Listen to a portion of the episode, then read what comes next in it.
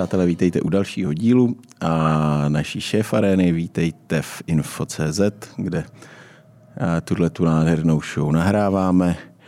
Připravujeme pro vás.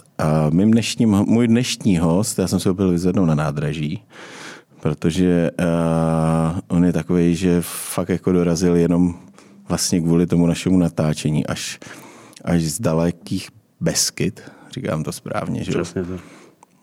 Míša Get. Dobrý den. Ahoj Míšo. Děkuji za pozvání. Já děkuji, že jsi dorazil. My jsme se o tom bavili už několikrát, že, ale nikdy jsme to ne, nemohli najít a ty jsi to až prostě někdy před 14 dny rasek, tak já přijedu prostě jenom... Ne, jenom už, mě, to... už mě došly výmluvy, nebo už bylo mě trapný furt říkat, až pojedu do Prahy, až pojedu do Prahy. A, a ty už tady mezi tím třikrát byl? Nebyl, to bylo jenom takový průjezd, ale už, už protože nerad nedodržím, co slíbím, tak uh, jsem si udělal ten ne, já si to strašně vážím, protože to je pán, dámy a pánové, kdybyste náhodou nevěděli, tak eh, Míša velí v, eh, v restauraci, nebo má, když jsem se do toho zamotal, prostě v Miure, to je hotel. To je Miura hotel v Čeladné? Miura, Miura, Miura. hotel. Miura hotel v Čeladné, takový, takový luxusnější podnik na severu Moravy, nebo to není Morava, to je Slesko. Ano. Na své Slesku. Uh, jak se tam daří vůbec teďkom?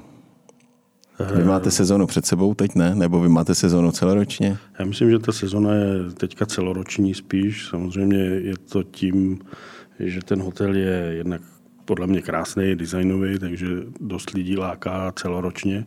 A to využití toho wellness je spíš jako k té relaxaci, takže těžko říct, jestli se dá mluvit o letní nebo o zimní sezóně.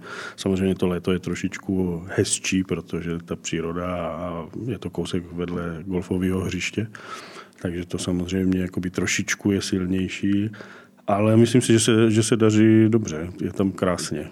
Ty už tam seš... Desátý rok. Teď jsme se o tom bavili. Deset let.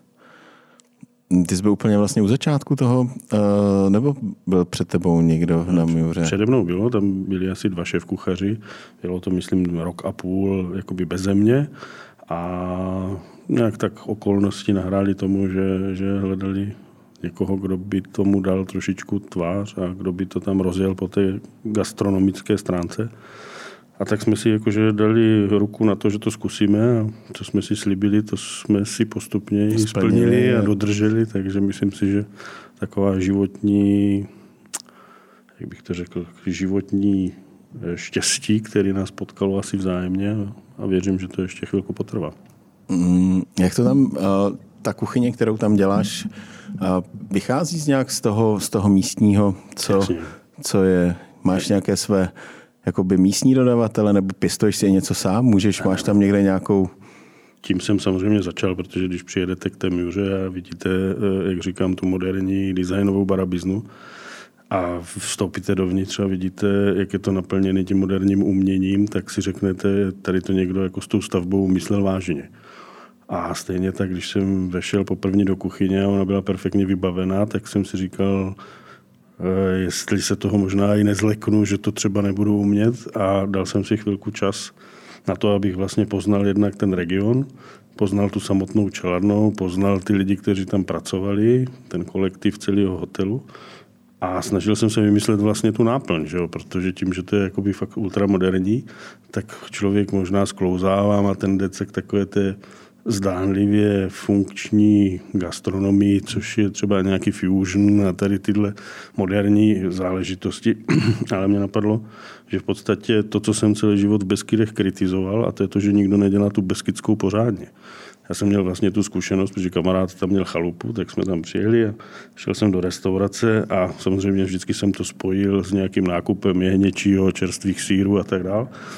A na lístku ten pán měl jehněčí jako narožní, ale že je potřeba objednat den předem. Tak říkám, fajn, objednáme si to na druhý den. A druhý den jsme přišli a on říká, jehněčí nemám novako, mě to nedovezlo. A to jsem si vzpomněl, jak prostě ten hospodský eh, v těch Beskýrech nebo na Valachách eh, vlastně je lenošnej a koupí si radši eh, novozélandský jehněčí zmražený, než by si dal tu práci a a prostě to, co tam běhá na těch kopcích, měl tu nejlepší surovinu okamžitě, takže říkám, pojďme udělat vyloženě regionální záležitost, ale v trošku jiné formě. Takže v podstatě teď je nejstěženější produkt eh, té restaurace takzvaný Chuť Beskyt, je to degustační menu sedmichodový, který se skládá vyloženě z, buď to z těch regionálních receptů, ale dneska už posunutý trošku do jiné úrovně, a nebo to vychází vlastně z těch chuťových kombinací, jakoby, které jsou tam místní. Že? Takže začali jsme dělat takové věci, jako kombinace třeba v zimě foie gras se štramberským uchem, že? protože ten pereník a, a, a ty foie gras to perfektně jako funguje. Akorát takhle jsme to poskládali z těch, z těch místních věcí, že? frgálová zmrzlina a takovéhle věci. To s tím si můžeme hrát do nekonečna, ale trvalo mě chvilku, než jsem se naučil tu klasickou poctivou beskidskou kuchyň. Kde jsi čerpal inspiraci? Eh, od kolegu, že jo, vlastně. Nejezdil jsi do Skanzenu? tak, taky samozřejmě. Ale bylo to vždycky spojené s tím, že člověk vyjel mezi ty farmáře. A, a... Ale počkej, a jsou tam? Jsou, jsou tam ty farmáře? Jsou, jsou. jsou.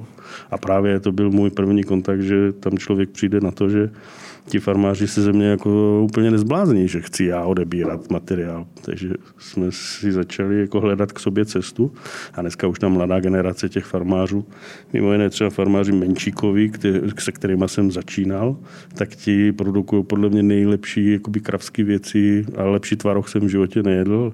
Když jsem ho ochutnal, říkám super, tak bych tak bral tak 10-20 kilo týdně. A se na mě tak dívá a říká, začneme asi jak na třech kilech, jo?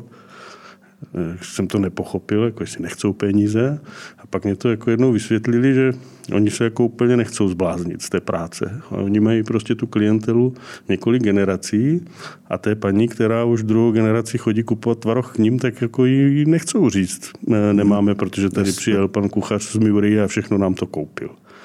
Takže tam jsem zjistil, že je potřeba jako ty vztahy dost dlouhodobě budovat a o to je to jako vzácnější, pevnější a je to jenom na tom hezkým základu a to je, když to někdo dělá dobře. A já jsem myslel spíš to, jestli je tam, uh, protože spousta uh, z nás naráží na to, že máš nějakého dodavatele, nějakého farmáře, ale on vlastně ti nedokáže jako ne, nemyslím teď to, že ti snížil tu tvoji, eh, tu tvoji objednávku na stálo, ale asi ti to dodává, když prostě potřebuješ, tak těch ty tři kila, nebo ty tři kila, když co jsi měl na začátku, jak tě dodával. Už jsme na deseti. No, už, už, už jste na deseti, už, že to je dobrý. Ale, ale eh, tady máš, tady se často děje to, že si zvolíš dlouho, hledáš nějakého dodavatele, farmáře, nebo chceš brát někoho lokálního, najdeš si ten jeho produkt, který je výborný No a bereš to jeden měsíc, druhý měsíc a třetí měsíc jsem ti zavolá, ale prostě nemám to a mít to nebudu, protože nevím, protože to není třeba, nebo jakože nedokážou dodrž, udržet tu a teď nemyslím, že, že jsou to nějaké produkty, které jsou závislé na nějaké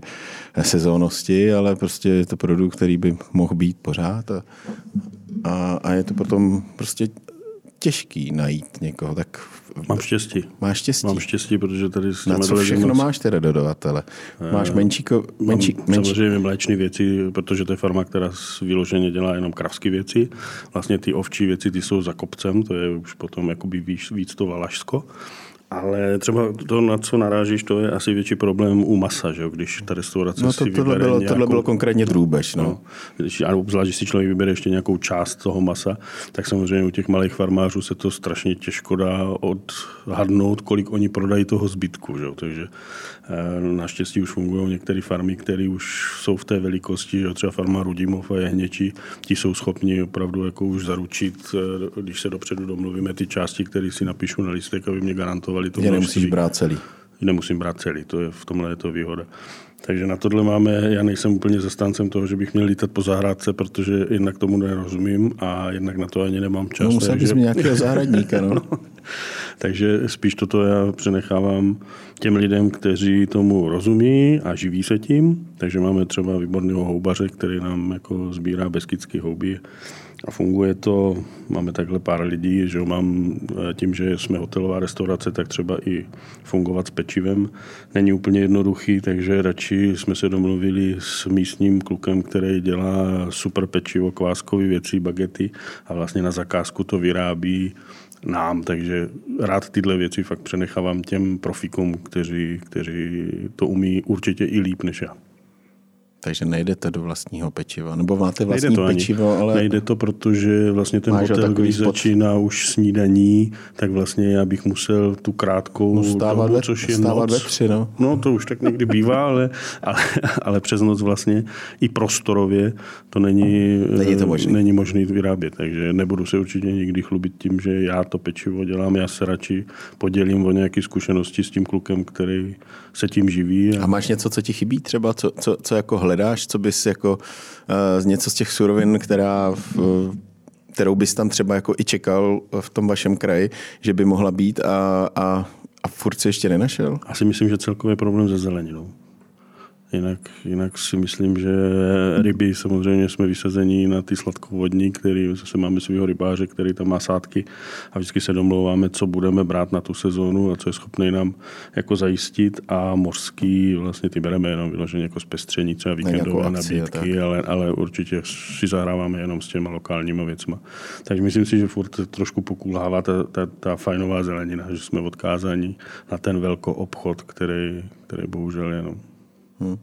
To je ale asi celo, celorepublikový. A je to bych smutný, no, že všichni brečí vlastně, jak není práce nebo není nic a, a přitom Vysočina si myslím, že by mohla produkovat jako spoustu krásných věcí. Myslím si, že se dobře spravili jako nabídka brambor. Jo, jo, brambory, už ty ty už. odrůdy vlastně už člověk fakt jako může mít, ale zbytek eh, furt to je něco jiného. Že? Já jsem vyrůstal na vesnici, takže vím, že když babička a rodiče měli zahrádku, tak vím, jak chutná mrkev vytažená ze země. Že?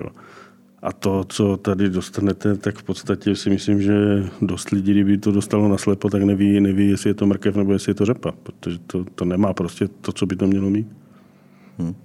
A rajčata, to je to stejný A prostě. tak rajčata je vůbec jako, že tak kupovat rajčata teďkom ještě moc brzo.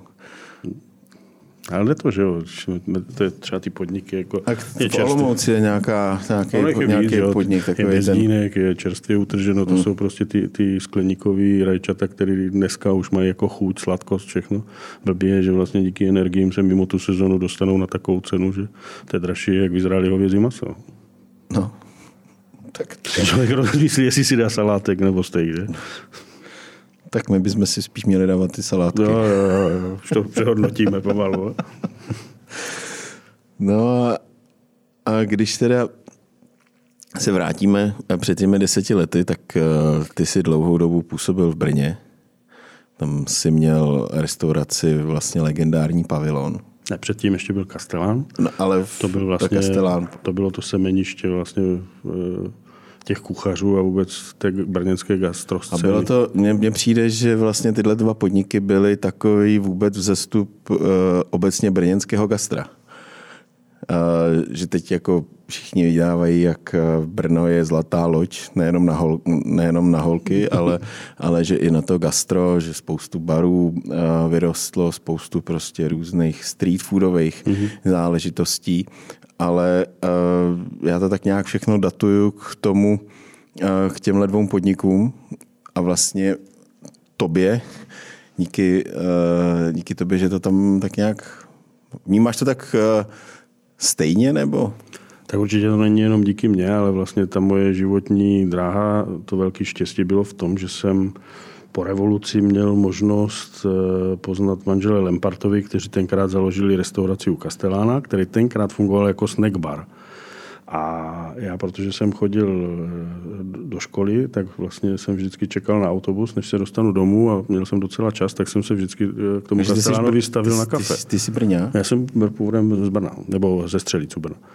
A tak jsme se poznali, slovo dalo slovo a začal jsem tam chodit jako na brigády. No a potom jsem měl obrovskou výzvu, že jsem ve čtvrtém ročníku mohl vycestovat vlastně na zkušenou do italské hotelové školy, do Merana. A tam samozřejmě to byla doba, kdy jsem se dostal k surovinám, o kterých se nám v Česku začalo jenom zdávat. Že jo? Takže to byla doba, jak říkám, kdy se ještě dělala kapučino ze šláčkou, ze skořici. A já už jsem držel v ruce čerstvého mečouna, tuňáka a, a už jsem prostě poznal i jiný suroviny a hlavně jiný přístup k těm surovinám. A když jsem se vrátil potom z té školy, tak eh, ti Lempartovi mě tenkrát jako dost věřili na to, aby řekli, hele, tak my už třeba zkusíme neklepat jenom řízek, ale zkusíme udělat to gastro trošku jinačí. A potkali jsme se tam všichni takový mladí kluci, kteří měli tenkrát obrovský zápal a vlastně všechny nás to strašně moc bavilo, ta práce. Takže čišníci jezdili prostě na stáže, jezdilo se eh, do super restaurací, do Prahy, že? protože to byl pro nás ještě úplně jiný svět tenkrát. Když byla ta jedna z prvních restaurací Circle Line, myslím se to jmenovalo na Malé straně, to bylo něco něco neskutečného, protože jednak že ta zahraniční zkušenost té šéf kuchařky, majitele, to bylo, to bylo pro nás něco, něco nového a, a rádi jsme se jako jezdili vzdělávat, učit. A tak vzniklo takový to šílenství, jakoby, že fakt jsme na sobě pracovali a to, co jsme v tom světě vždycky objevili, tak jsme zase zpátky k tomu Kastelánovi přitáhli. A tím vzniklo to, že tam byla fakt ta skupinka lidí, kteří přirozeně se potom jako rozprchávali, buď to do svých podniků, Jo, Michal Prachař, nejúspěšnější asi brněnská restaurace Borgo, byl kluk, který k nám přijel z Olomouce a, a v podstatě se vypracoval k e, strašně úspěšnému podniku. A, a na to jsme byli jakože nejdřív naštvaní, protože vždycky to bolí, když dobrý kolega odchází, ale pak s odstupem času si člověk uvědomí, že to je vlastně jako super vizitka, že, že ten kluk to něco dokázal, hmm. protože jsem mu v tom třeba pomohl. Jestli byl toho. Takže jo, Brno, Brno určitě jsme nějakou chvilku jakoby ovlivňovali. Samozřejmě dneska už jsou tam další kluci, kteří se vrátili ze světa a dělají úplně skvělé věci. Brno, tím, že to vždycky bylo kavárenské město, že jo, takže... Plný studentů. plný studentů a, a života nočního, takže si myslím, že se to dostalo jakoby do toho života, jak by to mělo být. No. Že, že jsou místa, které prostě jedou skoro non-stop a, a umí se ti lidi bavit, umí žít a, a funguje to. Takže hmm. všem tam držím palce. A... Neskýská se ti potom vlastně ruchu toho Brna, protože přece jenom na té míře ten ruch eh, asi je taky, ale, no, ale ten ruch je... je podobný, ale pak ten okolní ruch je uh, úplně jiný. No, to já jsem si třeba uvědomil až po třech letech, že já jedu do práce a nemám ani jeden semafor. Jo? A teď jsem si vzpomněl, jak v tom Brně jsem měl hodinu přes město.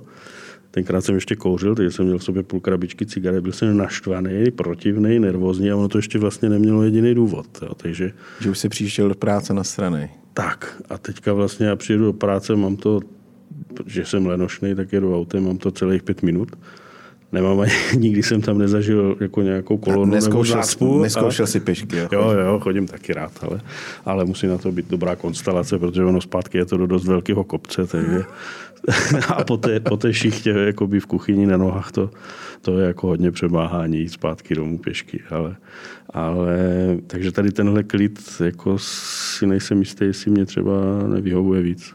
Hmm. Takže jak si člověk užije i pracovně těch, těch Paříží a tady těch velkých měst, tak eh, je to fajn, ale člověk stárne a začíná si všímat jako jiných věcí. Takže Zpomalovat třeba. Tak, a když třeba jdu do práce fakt pěšky, tak mám to, vlastně jdu do práce jenom mezi pastvinama, krásná příroda, krásná cesta, je tam člověk většinou sám.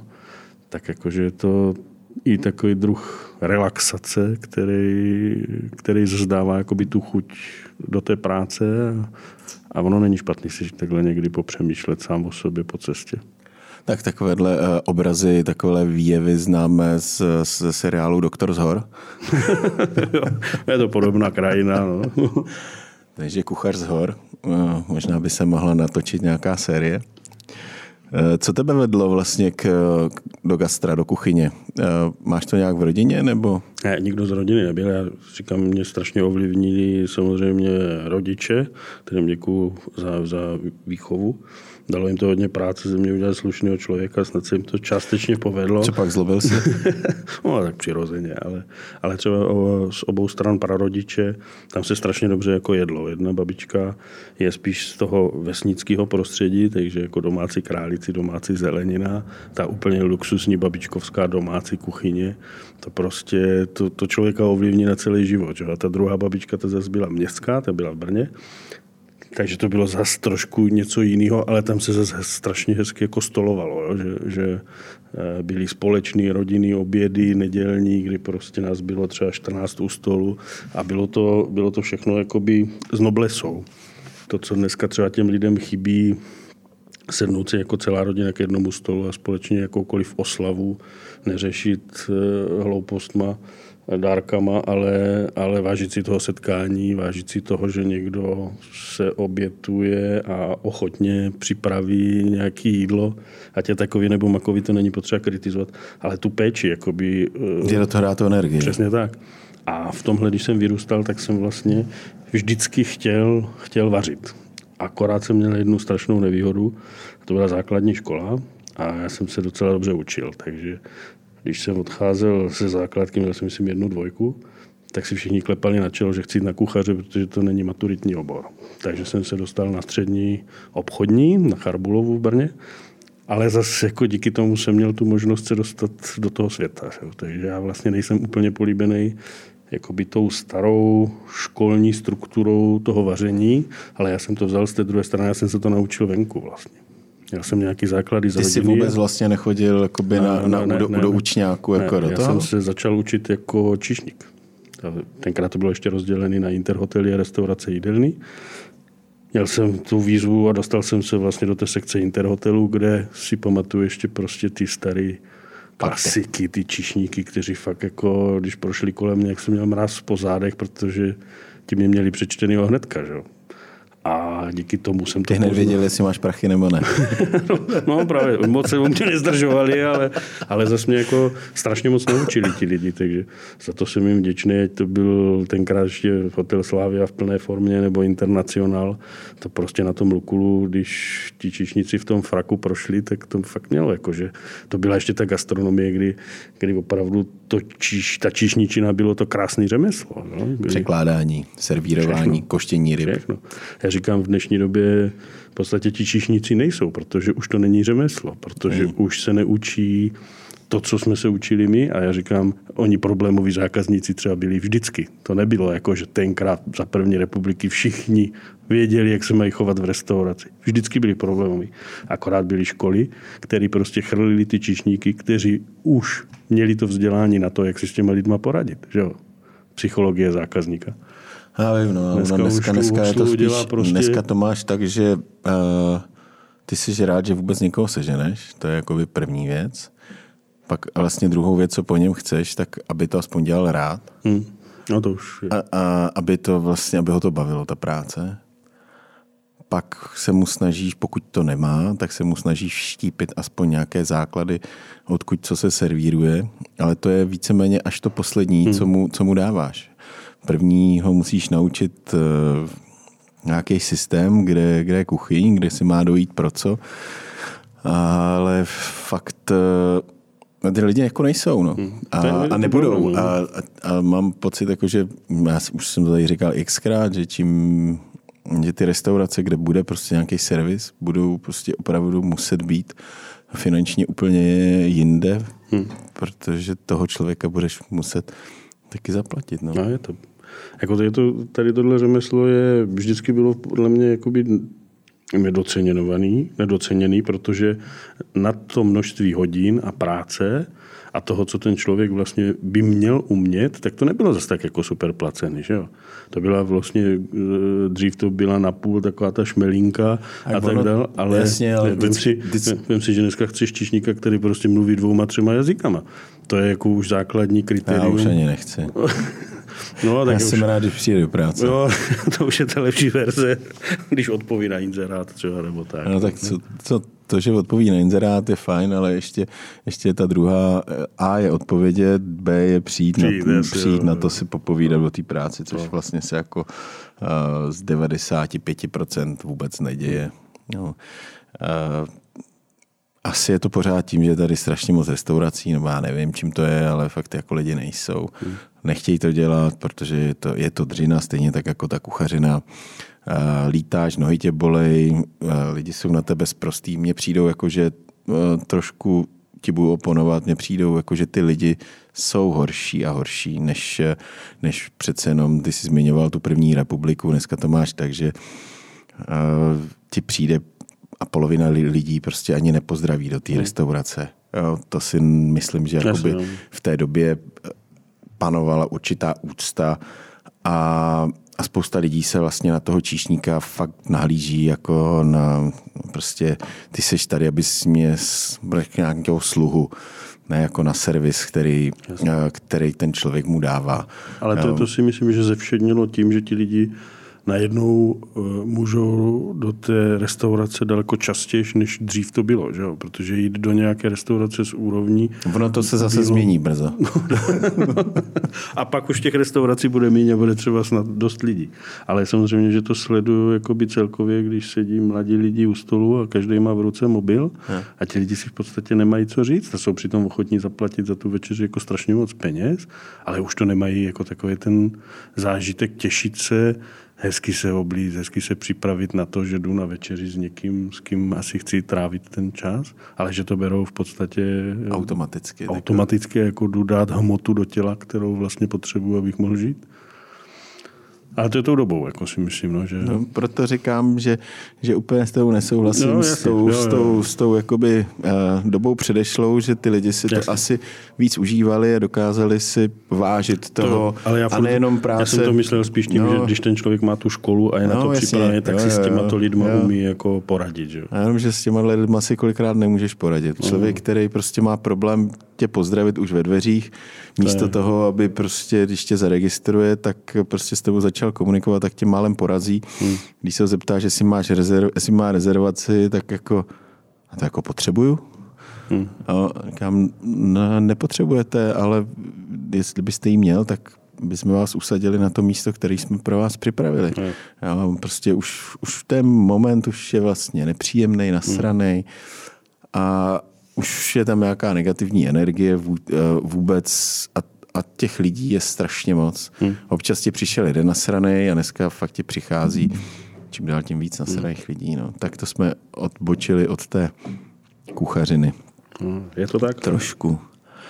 No. Je to tak, protože mám pocit, že spousta lidí jako jde do té restaurace a místo toho, co by si to šli užít a hledat ty pozitiva, tak jako je spousta lidí, kteří už od začátku jdou hledat ty chyby.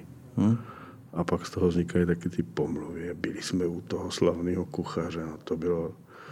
Jo, a kdyby to otočili myšlenkou a řekli si, jako bylo to krásné, jako starali se o nás, jo, měli jsme hezký stůl, měli jsme super víno, tak prostě to myslím si líp strávený čas, jak přemýšlet nad tím. Tak samozřejmě tohle se stává, tohle se stává, tohle, co říkáš, to popisuješ, to se stává ve chvíli, kdy začneš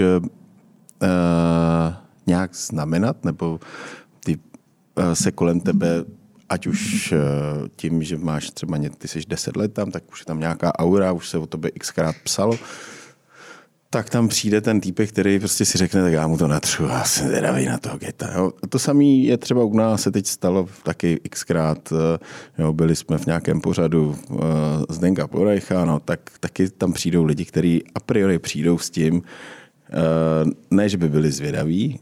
Musím teda říct, že 99% těch lidí, kteří k nám chodí, tak uh, jsou dobře naledění a, a berou to v, v klidu, ale vždycky se najde nějaký Uh, nějaká ovečka černá ve stádu, která prostě přijde s tím, že, by tě, že ti to natře, že, jo? že prostě, no tak to určitě.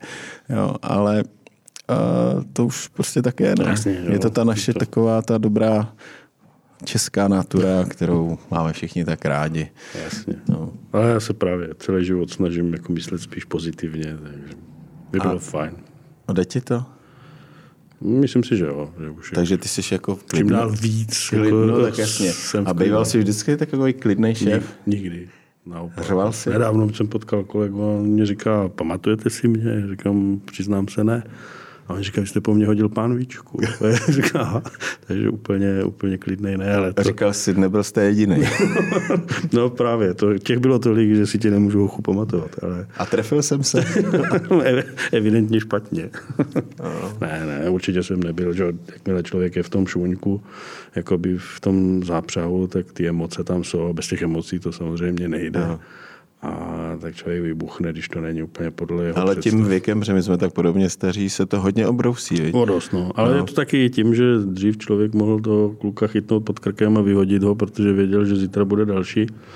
A dneska tu hloupou myšlenku spolknu, omluvím se, poděkuju za jeho skvělou odvedenou práci a jedeme dál. Že? Předěláš to? Udělám si to znovu. Udělám si to sám. Ale ty jsi ale šikovný chlapec. Ukaž, ukaž mi ten talíř, já to zkusím. Co myslíš takhle? Nebylo by to lepší? A, že zvýšit hlas, to už by bylo, to už by bylo špatný. No. Jo, jo, taky jsem dneska... Doba se mění. Ne, teď jsem zažil zrovna jakou, jakou veselou historku. Eh, Máme, máme jednu slečnu, kterou máme nějakou dobu u nás a, a jenom jsem si dovolil vlastně jako říct, a mě to teda hrozně pobavilo.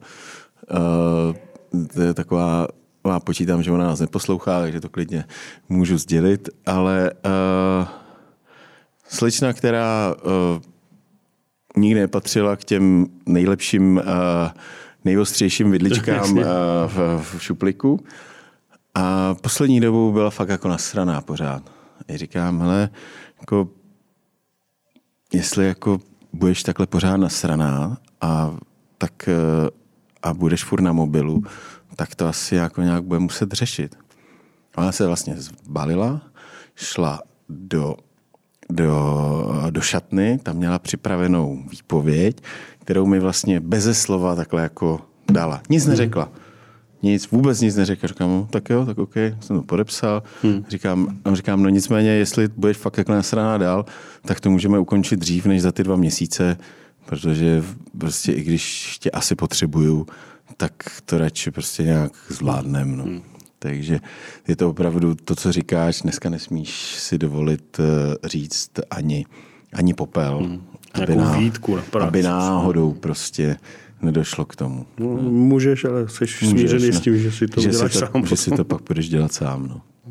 Jo, taky jsem, taky jsem měl pána, nebo pána, nějakého kolegu bývalého, který mi jaký říkal, hele, pamatuješ, jak jsi mě držel pod krkem a řval na mě, že tě, za, že tě za, no, říkám, ale fakt sorry.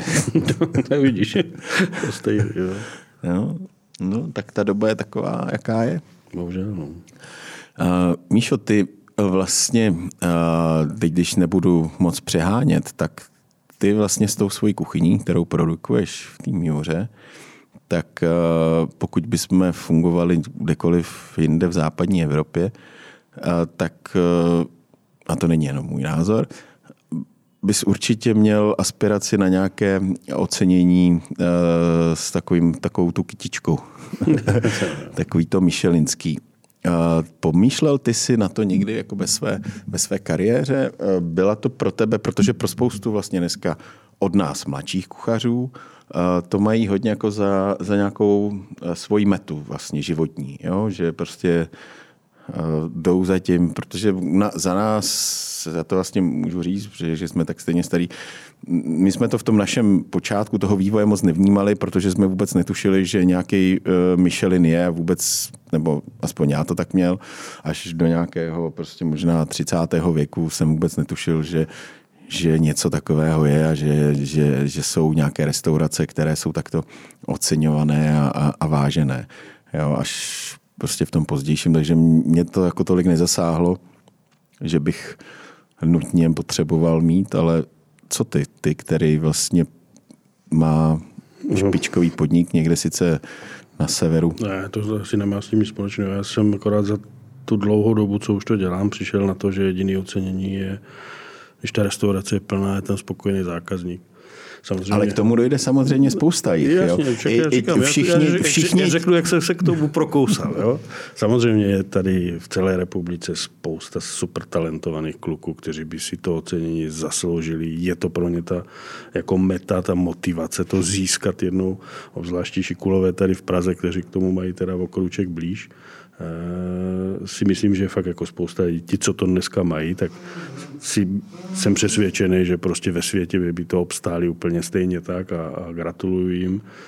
Pro mě to akorát fakt nikdy nebyla ta meta, protože jsem měl tu možnost díky kamarádovi a jeho francouzské rodině Thierrymu dostat se do Paříže a tatínek Defer mě dostal na stáže do restaurací, které byly a jsou do dneška jako top, třeba tři hvězdy. A já jsem měl možnost se dostat k panu Vigatovi, který tenkrát měl restauraci Apisis, ta byla oslavená těma hvězdama. A u toho měl druhou restauraci na okraji Paříže, to se jmenovala Manufaktur. A já jsem byl ve obou.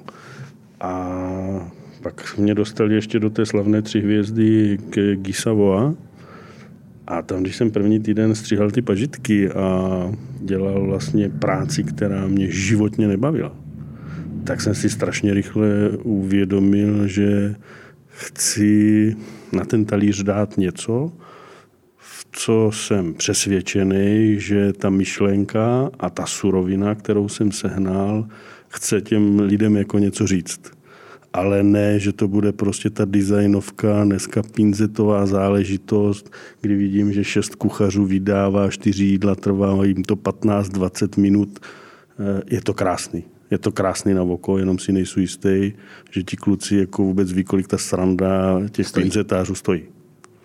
A protože kdyby si to jednou otevřeli sami, tak by na to hodně rychle přišli a myslím si, že by to všechno hodně rychle jako přehodnotili.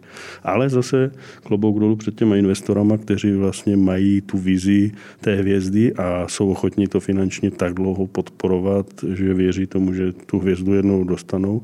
A to je potom v pořádku, když s tím člověk je jako smířený, že ho to bude stát hodně peněz. Každý má nějaký koníček, nějaký hobby. Ale já jsem na to určitě nikdy nemyslel, ani si nemyslím, že bych na tuhle práci jako hvězdičkové restaurace nikdy měl. To si nemyslím.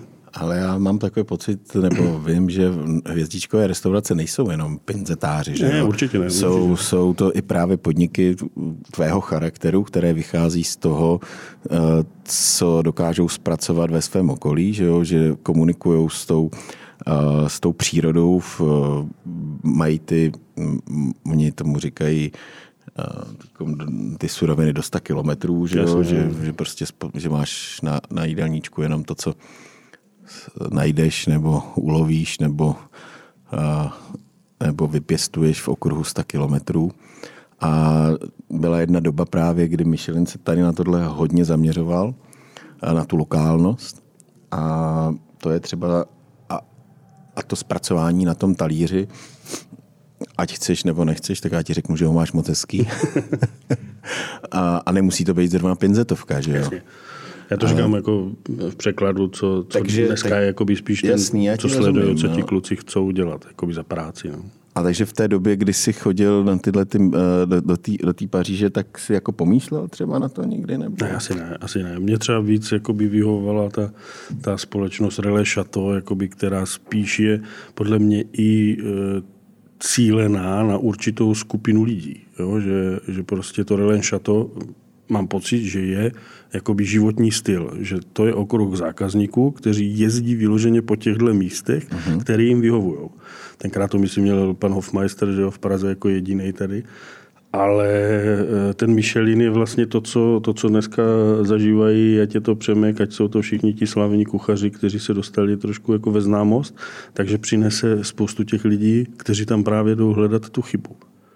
Jo? A najednou jako ti kuchaři, se kterými jsem se bavil, co tu hvězdu třeba někdy měli nebo byli v tom podniku delší dobu, tak najednou zjistí, že jsou pod strašným tlakem, který je vyvolaný úplně Hysterii. něčím jiným, než tím, že jestli má všechno zorganizované, jestli je ta příprava perfektní, jestli ty suroviny prostě hrajou tu, tu notu a jestli, jestli ten tým prostě je dobře nakoplený. Ano, to jsou ty nervy, které patří k tomu, aby ten zákazník byl spokojený. Ale být ještě navíc stresovaný z toho, jestli nějaký debil o něm napíše nebo řekne něco, nějakou kritiku a pak se s tím bude trápit, tak tomu ubírá strašně moc jakoby, energie. Ano, je potřeba se naučit jako přijmout tu kritiku, pokud je opodstatněná. To proto já říkám, já třeba nečtu recenze, ale je pro mě kritika, když ten člověk mě něco vytkne, tak eh, ze začátku jsem měl takové ty ambice, jako že se budou stekat a samozřejmě, že neměl nikdo pravdu, jenom já, ale pak si člověk naučí jako to poslouchat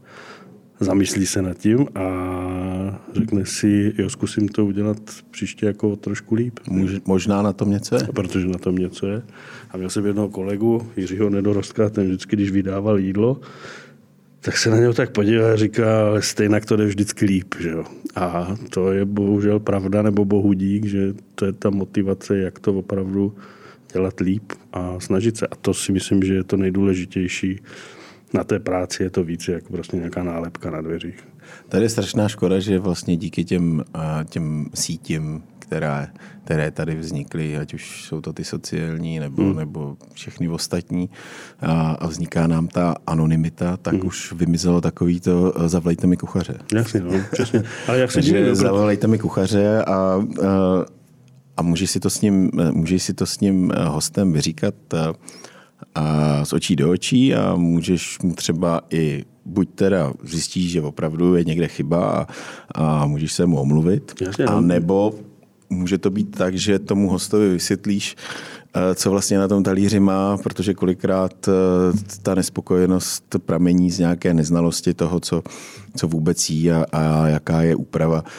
Úprava. Může být, jasně, ale vždycky se to dá na tom místě vyřešit. Že jo?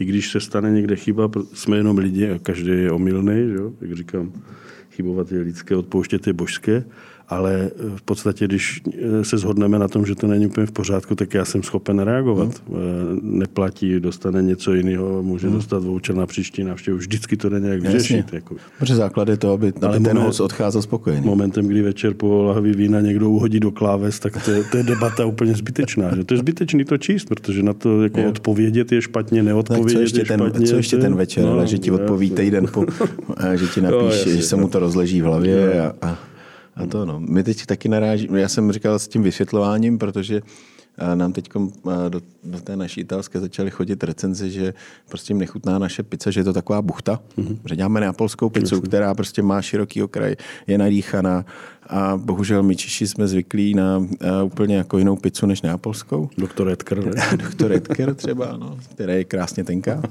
Čupavá. Čupavá. tak uh, tak ti píšou recenze, nejsme, my nemáme rádi buchtu a, jsme zvyklí na, na, ten, na tenkou pizzu a ale vlastně nemáš šanci jim to vysvětlit ne, to a, a psát, psát to uh, zase taky už nečtu, ani poslední dobu ani neodpovídám. Většinou, když odpovím, tak eh, je to ještě peprnější než, eh, než, původní. než ten původní, tak pak je to, pak je to no, ne, to je zbytečný se jako s těma lidma se na tohle vůbec pouštět, to je téma, jako, že když jsou každý na jiném hřišti, vždycky akorát zaráží, že ti lidi všichni mají dneska dostupné informace, přijdou a řeknou, že chcou něco, co třeba na tom lístku není. A já vždycky se ptám, jako, můžete mi říct jediný důvod, proč jste šli jako sem a ne do té restaurace, no, která to jako běžně nabízí?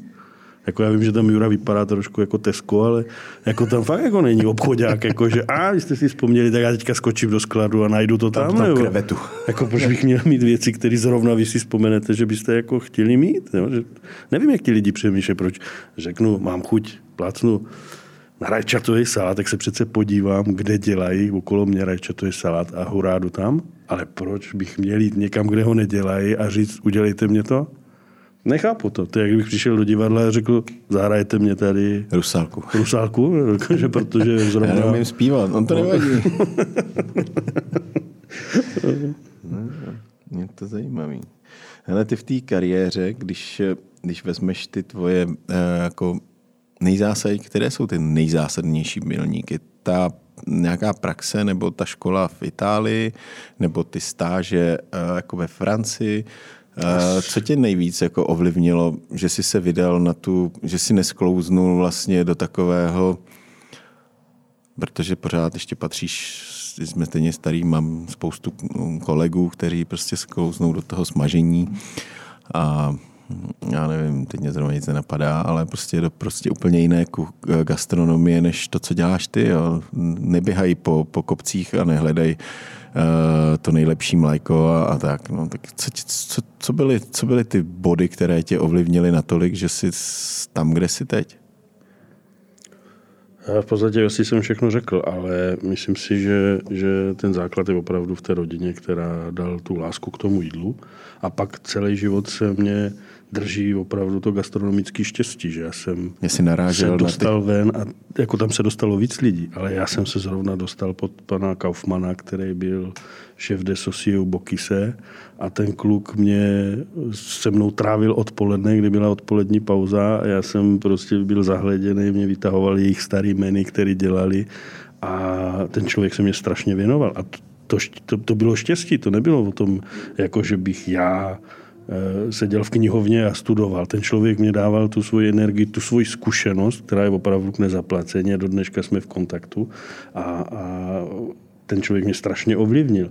Další věc, dostal jsem se do té Paříže díky kamarádovi, který se odstěhoval francouz do Brna a mě doučoval francouzštinu. A, z francouzštiny samozřejmě sklouzla debata jenom na jídlo a na pití a, a řešili jsme víno, určitě ne gramatiku, ale vlastně jenom díky tomuto náhodnému setkání jsem měl možnost poznat ten velký svět a díky tomu jsem se potom dostal na jich Francie. Takže jsem si projel Burgundsko, projel jsem si vlastně Provence díky těmhle jakoby kontaktům a je to hlavně asi tím, že eh, mě vždycky otec eh, učil jako na sobě pracovat. Že to neznamená, že když člověk dosáhne nějaké mety, takže začne být se sebou spokojený. Eh, vždycky mě říkal takovou větu, kterou ho učil nebo kterou ho ovlivňoval jeho otec, můj děda. A vždycky říkal, když si myslíš, že dobře stojíš, dávej velký pozor, abys neupad.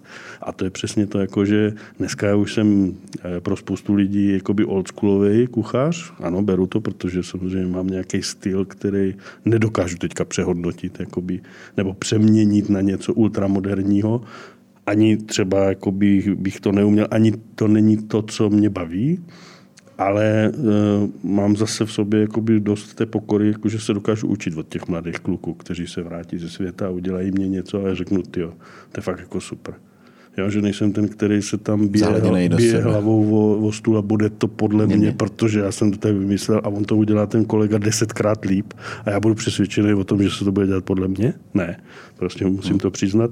Je šikovný, měl super nápad nebo super zkušenost. Říkám, fajn, budeme to dělat takhle, protože ne, že jsem to řekl, ale protože je to kurník lepší.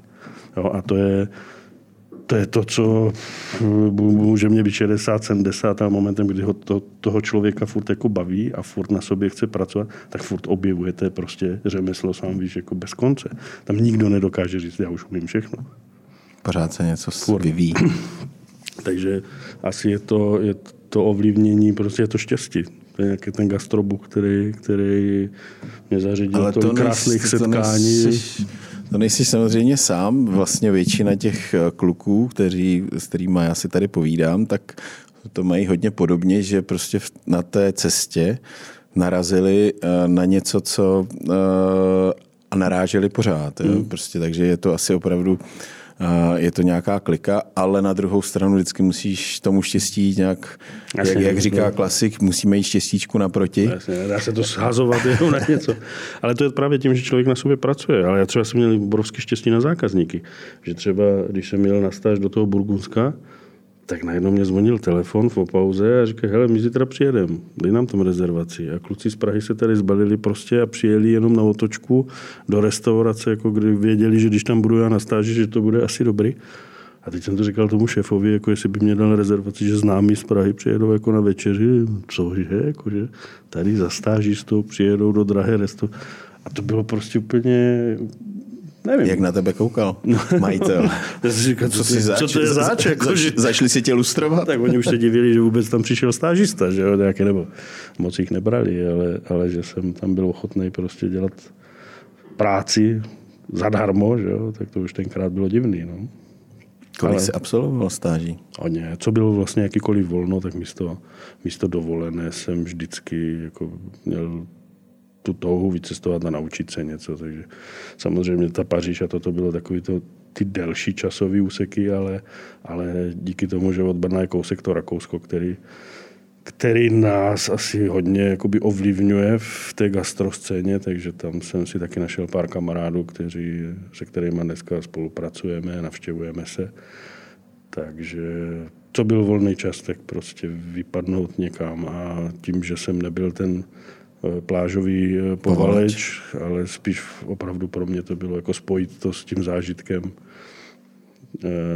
jako by se něco naučit. No. Jednou jsem si teda řekl, že pojedu na dovolenou a projížděli jsme právě do Provence a šli jsme na večeři s kamarádem jedním a říkám, to je možná, to je fakt jako super.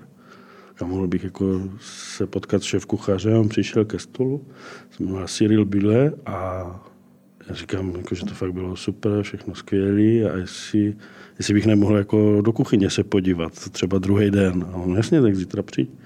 No tak jsem těch 14 dní strávil v kuchyni jako stáž u něho a, a pak z něho vypadlo, že to je vlastně bývalý e, jakoby junior šéf u Robušona a vlastně ten kluk jakoby z toho vysokého obrovského gastra šel do té Provence a tam dělal vlastně ty věci po svým, takže měl v sobě tu luxusní techniku, ty návyky, prostě tu noblesu, ale tam to udělal právě v té jakoby jednodušší verzi a bylo to, bylo to strašně úspěšné, takže takže takový byly moje, moje dovoleny. A, a trvá to v podstatě do dneška. Takže. Kdybys chtěl, nechceš, kdybys chtěl zajet třeba někdy na dovolenou uh, na jižní okraj Prahy. to mě Peťa Hajný hnal. My, my bychom nějakého stážistu potřebovali. No. Hele, a uh, když už uh, jsme v tom našem věku, nelituješ toho, že si tomu zasvětil vlastně úplně všechno? Jakoby tomu vaření nechy... Bavili jsme se, že nemáš vlastně následníka a není to prostě až moc dát eh, do toho, do toho že, že, že to třeba bylo na úkor, na úkor rodiny, na úkor nějakého tvému osobnímu životu. Protože spousta těch eh, našich kluků eh,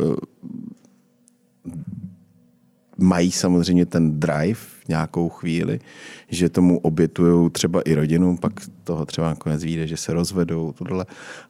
Ale pak v určitém věku jako zase člověk zpomalí a začne se věnovat eh, tomu, co, co tě může jako někam posunout dál, kdo se o tebe na stará kolena třeba postará. Vidíš, tím jsem nepřemýšlel.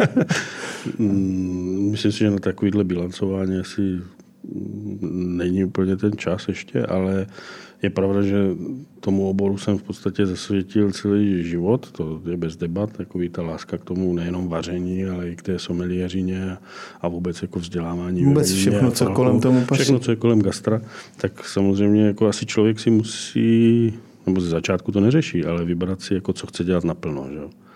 A momentem, kdy tady to, tenhle obor ho spolkne celý, tak e, asi není dobrý řešit nějak rodinu, které by se zase nemohl věnovat. Že? Takže e, musí vzniknout buď to nějaký kompromis, já kompromisy nemám rád, tak jsem si asi vybral tu cestu, že budu naplno dělat to gastro, no a teď, když mi dochází ty síly, tak jsem rád, že jsem v té čeladné a můžu se tam dívat do toho lesa a, a vyklidňovat se. A rozjímat. A je to tak prostě. No. Asi, asi to tak mělo být a, a ten život mě vedl spíš v tom, že jsem mu zasvětil tomu gastru. No. Hmm. Je to řehole, jak se říká. No. Ty jsi vlastně takový ře, řád řeholník. No, jasně, Cyrila Metoděj. Kážeš písmo. Ne. Hele, a, a neměl jsi nikdy jako v nějakou v té své dlouhé, eh, dlouhé době, dlouhé cestě, prostě ne, už prostě toho mám dost a prostě já nevím, ať už to byl covid nebo předtím prostě nějaké určitě jiné krizičky, tak eh, že by tě to prostě úplně jako zválcovalo a říká, už fakt jako nemám na to, už na to seru. Tak tyhle myšlenky jsem mýval vždycky, když mě třeba nějaká ta parta super kluků jako chtěla odejít nebo odešla, nebo odešla část, tak jsem si říkal, a je to vlastně už zase od znova, tenkrát to byla ještě doba, kdy nechodili zkušení lidi do práce, oni teda nechodí ani dnes. Ale bylo to tak, že vždycky přišel někdo mladý, kdo přišel z pivnice, neuměl nic a já jsem ho to v podstatě od začátku učil. A takhle, když už to člověk dělá po desátý a je to furt dokola, jak si řekne, tak už, už asi ani nechci, nebo já si půjdu dělat něco jiného, než tady tohleto. Takže občas jako taková ta černá myšlenka eh, nastane, no ale pak zase přijde zákazník, který ho pohladí po té dušičce, jakože je spokojený a, a zase si člověk řekne, asi to má nějaký smysl, protože jsme přece jenom jako sloužící, jsme služebníci, máme těm lidem rozdávat radost, takže Jsi furt ty v tom božím, řeholník, služebník boží. Je to tak, jako já říkám vždycky, když jdeme ráno do práce, že jsou unavení, naštvaní, říkám, pojďte, rozneseme lidem radost.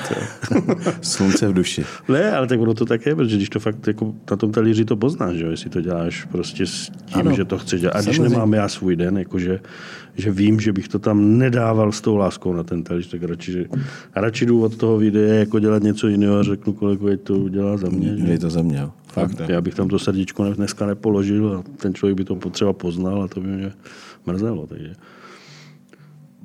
Ne, musíme, musíme dávat do toho prostě ty emoce, tu duši, jako jinak to není procítěný a to potom člověk může dělat kde co. No, takže moc těch černých myšlenek jsem neměl, ale zase to jenom proto, že jsem měl to štěstí na tu práci, že jsem měl kolem sebe lidi, který to bavilo. A věřím, že kdybych se dostal do nějakého kolektivu, kde by to bylo odflinknutý, tak eh, že by to člověka třeba mohlo jako postihnout a ovlivnit natolik, že, že by řekl, to já dělat nebudu a jdu dělat něco jiného. Ale já jsem měl fakt to štěstí, že takové lidi jsem nepotkával moc. Kam ty čerp jezdíš eh, se teda dobít, když eh, chodíš do nějakých, máš nějaké oblíbené podniky, které, které, eh, které když teda pomineme, že se dobíš cestou do práce. ne, tak samozřejmě ta příroda je asi nejvíc vždycky byla, ale mm, teď nemám úplně moc čas cestovat, navíc ještě, jak říkám, na staré kolena jsem si pořadil psa, takže to je, Musíš chodit. Eh, to je to, co donutí člověka chodit a je to fajn, jako tím, že bydlíme u lesa, tak je fajn, že člověk v té přírodě stráví o trochu víc času, než, eh, než by seděl někde. A, a už objímáš stromy? Ne, to ne, to nejsem taky magor, ale ale je fakt jako, že ta vycházka v té přírodě je nádherná. Ale co se týká restaurací, tak strašně, strašně se mě líbí teďka jakoby slovenská scéna v Bratislavě. Ja? Protože tak, je to spíš tím, že eh, Prahu člověk trošku zná, je to fajn, co, co se tady děje. No ale tam je taky český guru, že jo?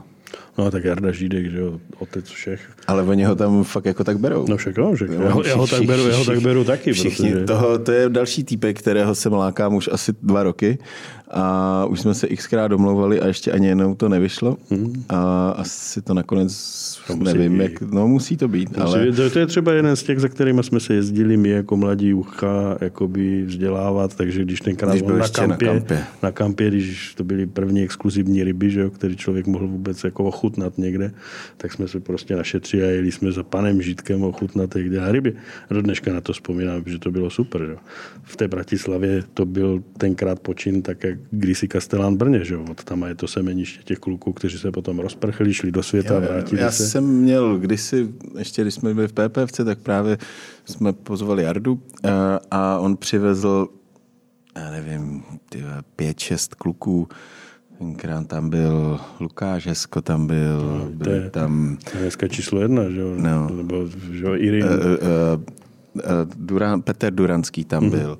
Ten má vlastně Michelina, že jo, ve Vídni. Hmm. A to tam byl ještě tyjo, Joška Brezo, ten, ten, dělá, ten dělá v Potatrami, má vlastně a, takovou malou míru.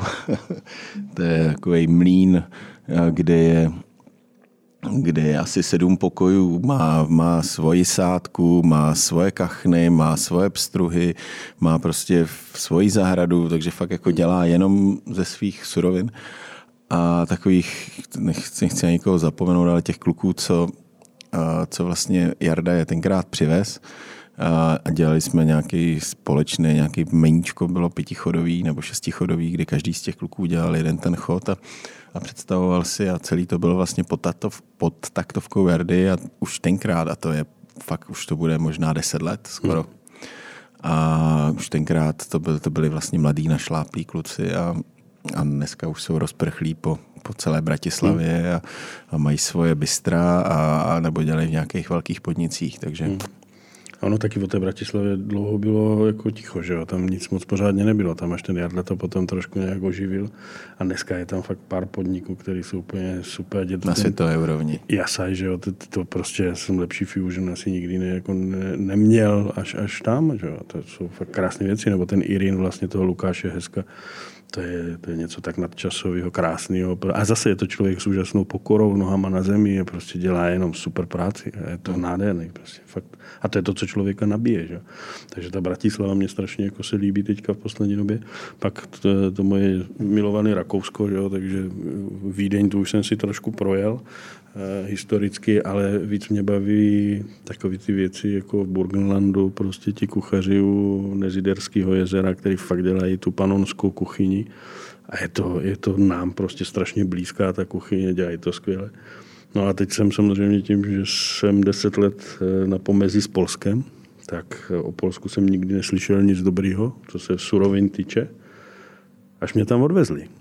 A poprvé, když jsem se dostal prostě do Krakova, tak jsem byl úplně vyřízený, jak je to jednak krásné město, jak to nádherně žije, gastronomicky, jak to žije prostě kulturně, pitím, něco neskutečného. Pak, když jsem se dostal do obchodu s potravinama v Polsku, tak eh, jsem zjistil, že ty informace, které my tady máme, jako nejsou úplně, úplně cajk, protože aby běžný spotřebitel v normálním obchodě ne žádný speciálce měl na výběr ze 14 druhů drubeže a 8 druhů avokat. To jsem ani nevěděl, že tolik druhů je tak se mě chce brečet. Jo? A protože miluju vlastně sledě, nakládané ryby a vidím zase v normálním obchodě ten obrovský regál těch ryb, tak si říkám, je, to jsem neviděl u nás teda ani ve specializovaných prodejnách na ryby. Tady asi zase něco nehraje. A pak, když člověk se ještě, nedej bože, podívá na tu cenovku, tak si řekne, no, to není možný. To není možný.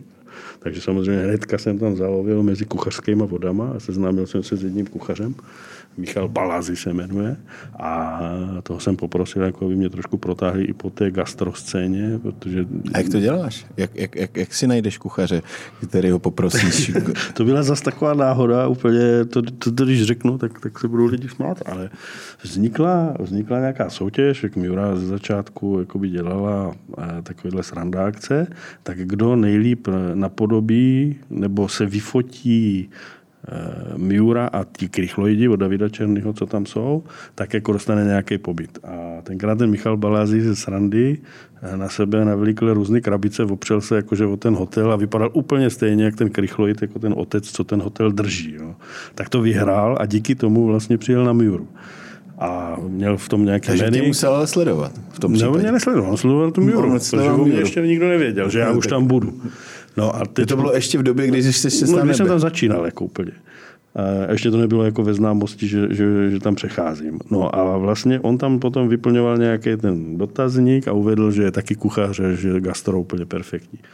No a tak mě to dali jako tenkrát jedno z těch prvních recenzí na jídlo. A já jsem si tu kartičku schoval a on tam měl svůj mail a telefonní číslo. No a když prostě jsem viděl, že je kuchař a začalo mě to Polsko zajímat, tak jsem ho hnedka kontaktoval, jestli bychom nemohli. A dneska, když potřebuju prostě hromadu uzených úhořů, tak zavolám Michalovi, ten mě to zežene, pošle a, a mám super věci. Takže takže teďka jakoby mě strašně baví to Polsko, protože no já, je to kousek hlavně. Můžu. Já Polsko taky znám trošku, protože jsem měl svého času penzion v Krkonoších a strašně rádi jsme jezdili přes, přes hranice jenom, jenom mm. na pstruhy. Takové jedné restaurace, která měla svoje sádky vytahovat a prostě lepší strohy jsem nikde, mm. nikde nejet.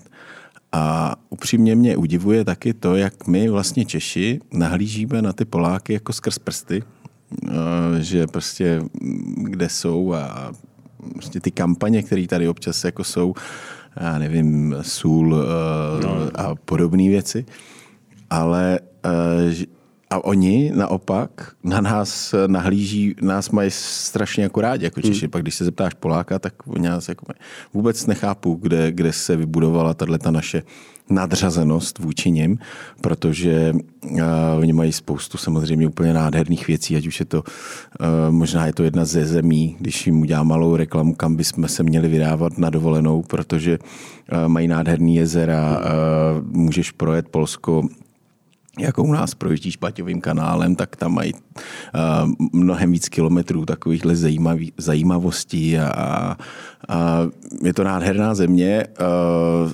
gastronomicky možná i na, větší, na vyšší úrovni než, než u nás, v některých místech samozřejmě.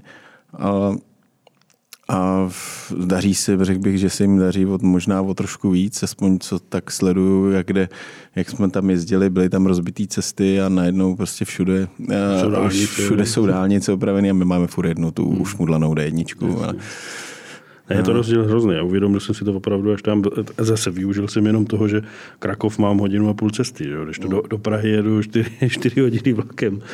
E, takže tím, že je to přes kopec, tak opravdu člověk jako by rád vypadne, ale, ale je to neskutečný, co se týče jako toho alkoholu. Že? Jak člověk zná vodku, dobrý, něco, něco asi o tom ví, ale pak přijde do restaurace a chlap e, vidí, že, ho to, že mě to zajímá, tak mě udělá degustaci vodek. Jo? A, a přesně popíše ten styl ruské vodky, polské, jo, rozdíly, rozdíly a, a, a říkám si, no to je super, zase jsem se dozvěděl něco nového. A stejně tak vlastně je to i v těch potravinách, v těch surovinách, služby, všechno, ale i ti lidi, jak tam žijí, že jo, ti Polák, jak samozřejmě, Poláků je strašně moc, jak já říkám, vždycky to procento těch blbců tam je, takže my máme i to vyšší procento těch blbců z té polské strany jako zažitých, ale nenajdete tam večer nikoho jako škaredě oblečený. Ti lidi opravdu si jdou dělat na večeři radost, což je úplně super. Naše polská klientela, když přijede na hotel, tak opravdu pán přijde večer v obleku. Pak vedle tam člověk chce jít v kraťasích a ve spoceném tričku a diví se, že ho tam nechceme pustit. Že? Takže máme se, máme se od nich jako určitě co učit a je to, je to nádherná zem. Že? Prostě i historicky vlastně Krakov, ta židovská čtvereť, to je jedno, jestli je to Vroclav, Mazorské jezera, že? Nebo ta Helská kosa, Gdaňsk, to prostě je úplně světový nádherný místa. Hmm. No, tak jsme vám dali pár tipů, kam si zajet eh, na nějaké skvělé gastro. Já moc děkuju, že, že jsi zvážil cestu až, až tak daleko, až ty čtyři hodiny vlakem.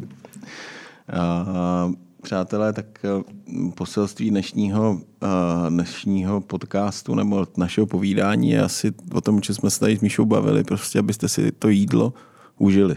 Abyste prostě to, co a třeba si i vážili nejenom toho jídla, ale třeba i toho servisu, pokud za to stojí. A, a, a to je asi všechno. Je to tak, děkuji za pozvání. Já děkuji moc. Existuje ten nádherný výraz právě užívat si to ten savoir vivre, který těžko asi je přeložitelný, ale myslím si, že to, co říkat, dělat si radost je jako nejvystižnější. Dělat si radost dobrým jídlem, dobrým pitím, dobrým servisem Bohužel na mě to dělat si radost, já mám radost, ale jen to na mě potom hrozně zná. to je dobře. já právě budu muset nějak přestat asi dělat radost, protože pojedu panu kardiologovi na, na, na, na kontrolu a mi určitě řekne, že si dělám až moc radost. No, tak jo. Děkuji. Tak, eh, přátelé, mějte se krásně. Moc děkujeme, že nás sledujete, že nás posloucháte a ještě jednou Míšo děkujeme a přijďte se podívat taky někdy na Miuru.